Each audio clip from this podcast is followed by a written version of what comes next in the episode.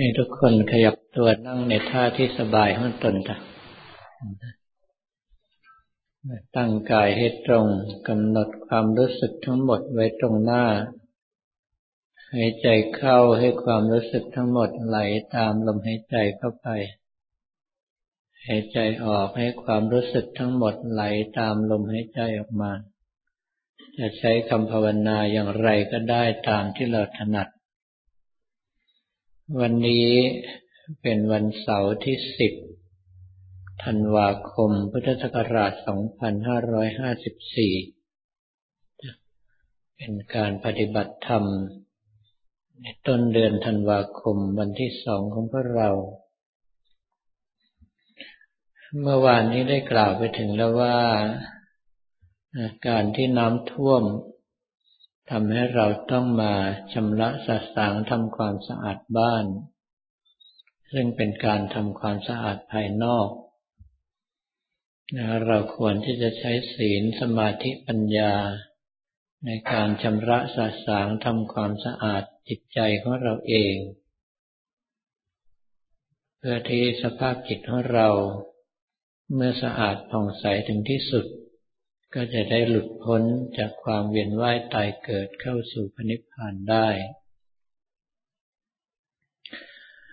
ในวันนี้ก็มีญาติโยมหลายท่านที่ถามปัญหาต่างๆ โดยเฉพาะเน้นหนัก ไปในเรื่องของการปฏิบัติแล้ว อยากจะให้มีฤทธิ์มีอภิญญา มีทิพตคุยาน ได้มโนยิทธิเป็นต้น ซึ่งความจริงเรื่องทั้งหลายเหล่านี้ โดยเฉพาะมโนยิทธิ เป็นการฝึกทบทวนใช้ของเก่าที่เรามีอยู่ ถ้าหากว่าเรามีของเก่าอยู่ เราถึงอยากที่จะฝึก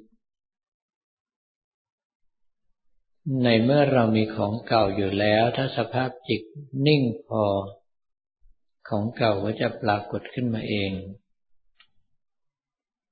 ดังนั้นบุคคลที่อยากจะฝึกเรื่องฤทธิ์เรื่องอภิญญาเรื่องมโนวิธิแปลว่าในอดีตเคยทำมาแล้วทั้งสิ้น ดังนั้นถ้าหากว่าท่านทั้งหลายใจเย็น ก็ไม่จำเป็นที่จะต้องไปขวนขวายดิ้นรนมาก เพียงแต่ปฏิบัติสมาธิภาวนา ให้จิตมีความสงบระงับ ถึงระดับที่ต้องการเมื่อไหร่ สิ่งทั้งหลายเหล่านี้จะคืนมาเอง แต่ขอยืนยันว่า ไม่ว่าเป็นเรื่องของวิชาสอง อภิญญาห้า สมาบัติแปด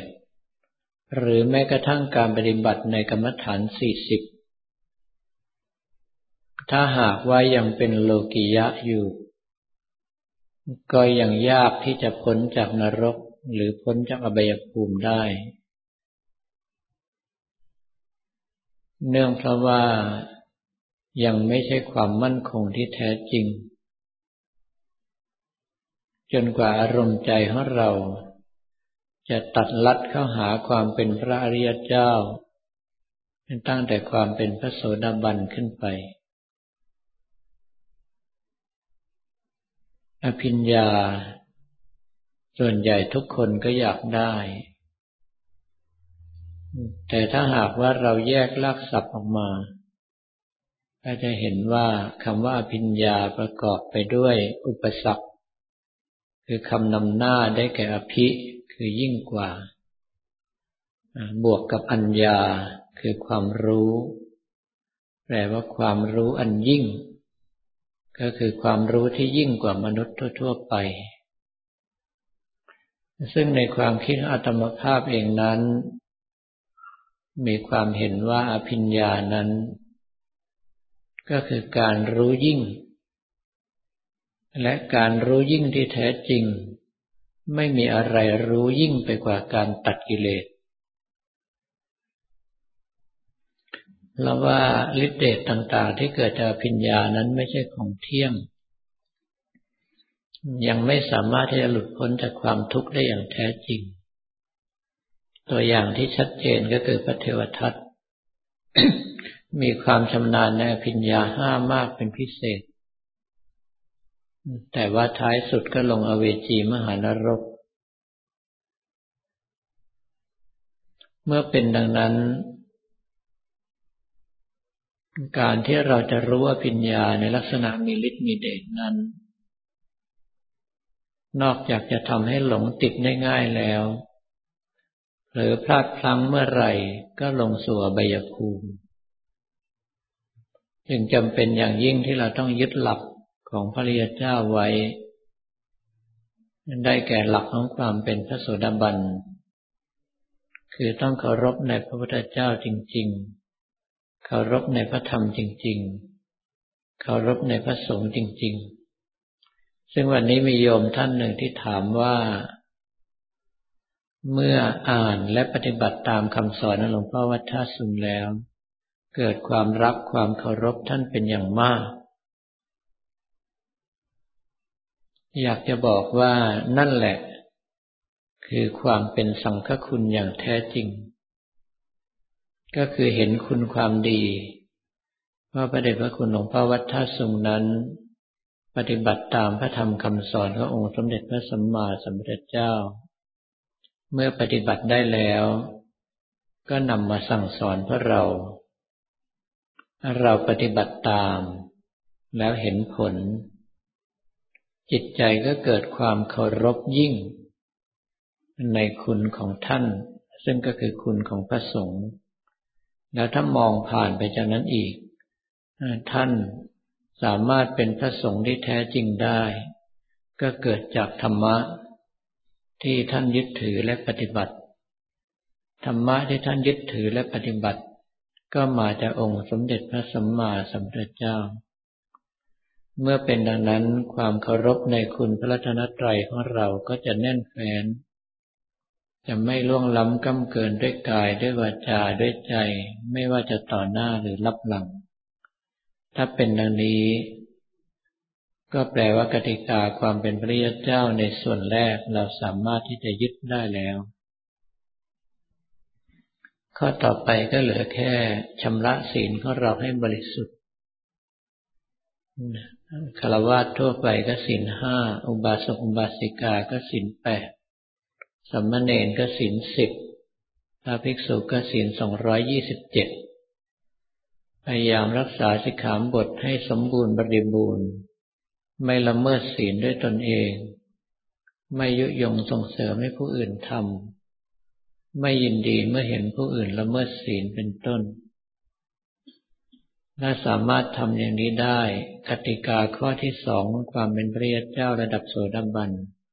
เราก็สามารถที่จะทำได้ ก็เหลือแต่เพียงการใช้ปัญญาต่อท้ายเพียงเล็กน้อย ก็คือต้องรู้ตัวอยู่เสมอว่าเราจะต้องตาย ตายเมื่อไรเราขอไปอยู่ที่พนิพพานแห่งเดียว ถ้าท่านทั้งหลายสามารถที่จะรักษากำลังใจอันนี้ไว้ได้ การเข้าถึงความเป็นพระยเจ้า ในระดับโสดาบันขึ้นไปก็ไม่ใช่ของยาก ถ้าท่านใดสั่งสมวาสนาบารมีมามาก ก็อาจจะไม่ได้เป็นแค่พระโสดาบันเท่านั้น อาจจะเป็นพระสกทาคามี เป็นพระอนาคามี หรือว่าเป็นพระอรหันต์ไปเลย ถ้าหากว่าท่านทั้งหลายเข้าสู่ความเป็นพระโสดาบันขึ้นไป นั่นจึงเป็นอภิญญาที่แท้จริง เพราะว่าไม่มีอะไรที่รู้ยิ่งไปกว่าการตัดกิเลสอีกแล้ว พระเดชพระคุณหลวงพ่อวัดท่าสุงเคยกล่าวกับพวกอาตมา ในการประชุมสงฆ์ในวันลงฟังพระปฏิโมกครั้งหนึ่งว่า พวกแกทั้งหมด ยังไม่มีใครได้มโนยิทธิอย่างแท้จริง อาตมากับเพื่อนพระก็นั่งงง เพราะว่าพระที่จะบวชวัดท่าสุงโดนบังคับอยู่แล้วว่า ต้องฝึกมโนยิทธิได้ก่อนถึงอนุญาตให้บวช แล้วทำไมถึงยังไม่ได้ มโนยิทธิอย่างแท้จริงแม่เดชพระคุณหลวงพ่อเฉลยให้ทราบว่า มโนวิธิที่แท้จริงนั้นจิตใจต้องผ่องใสบริสุทธิ์อย่างแท้จริง จึงจะรู้เห็นทุกอย่างได้ตามสภาพความเป็นจริง ดังนั้นผู้ที่จะได้มโนยิทธิอย่างแท้จริงมีแต่พระอรหันต์เท่านั้น เมื่อเป็นดังนั้นเราถึงจะได้เห็นว่าในเรื่องของฤทธิอภิญญา ในเรื่องของมโนยิทธิทั่ว ๆ ไปนั้น ความจริงแล้วก็ยังไม่ใช่ที่พึ่ง โดยเฉพาะตัวมโนยิทธิพระเดชพระคุณหลวงพ่อมุ่งหมายไว้ว่า ให้พวกเรารู้จักนิพพานได้ไปนิพพานตรง บุคคลที่เอาจิตเก่อนิพพานอยู่รักโลภโกรธหลงกินใจเราไม่ได้ ถ้าหากว่าสามารถเกาะเอาไว้ได้นานเท่าที่ต้องการ กิเลสงอกงามไม่ได้ก็จะค่อยๆเฉาตายไปเอง ถือว่าเป็นการปฏิบัติเพื่อพระนิพพานที่รัดที่สุด ง่ายที่สุด ไม่มีอะไรง่ายไปกว่านี้อีกแล้ว แล้วถ้าท่านทั้งหลายสามารถชำระใจให้ผ่องใสจนถึงที่สุดได้ อภิญญาต่างๆที่เคยได้มาในอดีตก็จะกลับมารวมตัวกันทั้งหมด ดังนั้นการปฏิบัติของพวกเราในสายของพระเดชพระคุณหลวงพ่อวัดท่าสุงนั้น เรื่องฤทธิ์เรื่องอภิญญา ไม่จำเป็นต้องขวนขวายมากก็ได้ ถ้าชำระใจของตนบริสุทธิ์ได้ถึงระดับเมื่อใด ฤทธิพิญญาทั้งหลายก็จะกลับมาเอง เพราะส่วนใหญ่เคยปฏิบัติมาแล้วทั้งสิ้น โดยเฉพาะในจุดที่ว่า ถ้าสามารถยอมรับกฎของกรรมอย่างแท้จริงเมื่อไหร่ จึงจะสามารถใช้กำลังของอภิญญาได้อย่างเต็มที่ ไม่อย่างนั้นท่านทั้งหลายก็จะโดนล็อกเอาไว้ สามารถใช้ได้นิดๆหน่อยๆสองเปอร์เซ็นสามเปอร์เซ็นห้าเปอร์เซ็นต์ เพราะว่าอภิญญานั้นมีอำนาจมาก สามารถฝืนได้แม้แต่กฎของกรรม ซึ่งจะทำให้เราไปละเมิด กฎของธรรมชาติทำให้ทุกสิ่งทุกอย่างปั่นป่วนไปหมด เพราะว่าพระเราทุกคนส่วนใหญ่มีพื้นฐานมาทางด้าน พุทธภูมิ เห็นคนอื่นลำบากแล้วอดช่วยเขาไม่ได้ แต่ตอนไปช่วยไม่ได้ดูว่าเขาลำบากเพราะสร้างกรรมอะไรมา ก็กลายเป็นการไปฝืนกฎของกรรมเข้าทำให้เดือดร้อน และท้ายสุด ก็ถูกบังคับให้เสื่อมจากอำนาจของพิญญาสมาบัตินั้น ๆ เพื่อที่จะได้ไม่ไปก่อกวนกฎของธรรมชาติเขาให้เสียหาย ดังนั้นท่านทั้งหลายที่ปรารถนาในฤทธิ์ในอภิญญา แค่ตั้งอกตั้งใจปฏิบัติ ถ้าหากว่าสมาธิทรงตัวแนบแน่นถึงระดับที่ต้องการ ความสามารถทั้งหลายเหล่านี้จะคืนมาเอง และถ้าท่านยิ่งยอมรับกฎของกรรม ปล่อยวางได้มากเท่าไหร่ ก็สามารถที่จะใช้ฤทธิ์ใช้อภิญญาได้มากเท่านั้นลำดับต่อไปให้ทุกคนตั้งใจกำหนดดูลมหายใจเข้าออกของตัวเอง พร้อมกับคำภาวนาหรือการพิจารณาตามอัธยาศัย จนกว่าจะได้สัญญาณบอกว่าหมดเวลา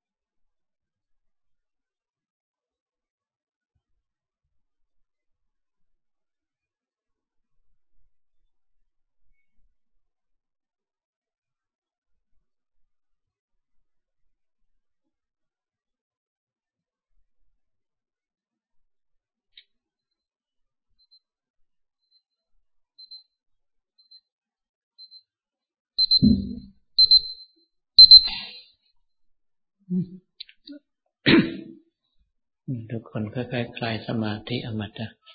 อย่าลืมแบ่งความรู้สึกส่วนหนึ่งอยู่กับคำภาวนาและลมหายใจของเราหรือภาพพระก็ได้ ความรู้สึกส่วนใหญ่ก็ใช้ในการอุทิศส่วนกุศลและทำหน้าที่ของเราต่อไป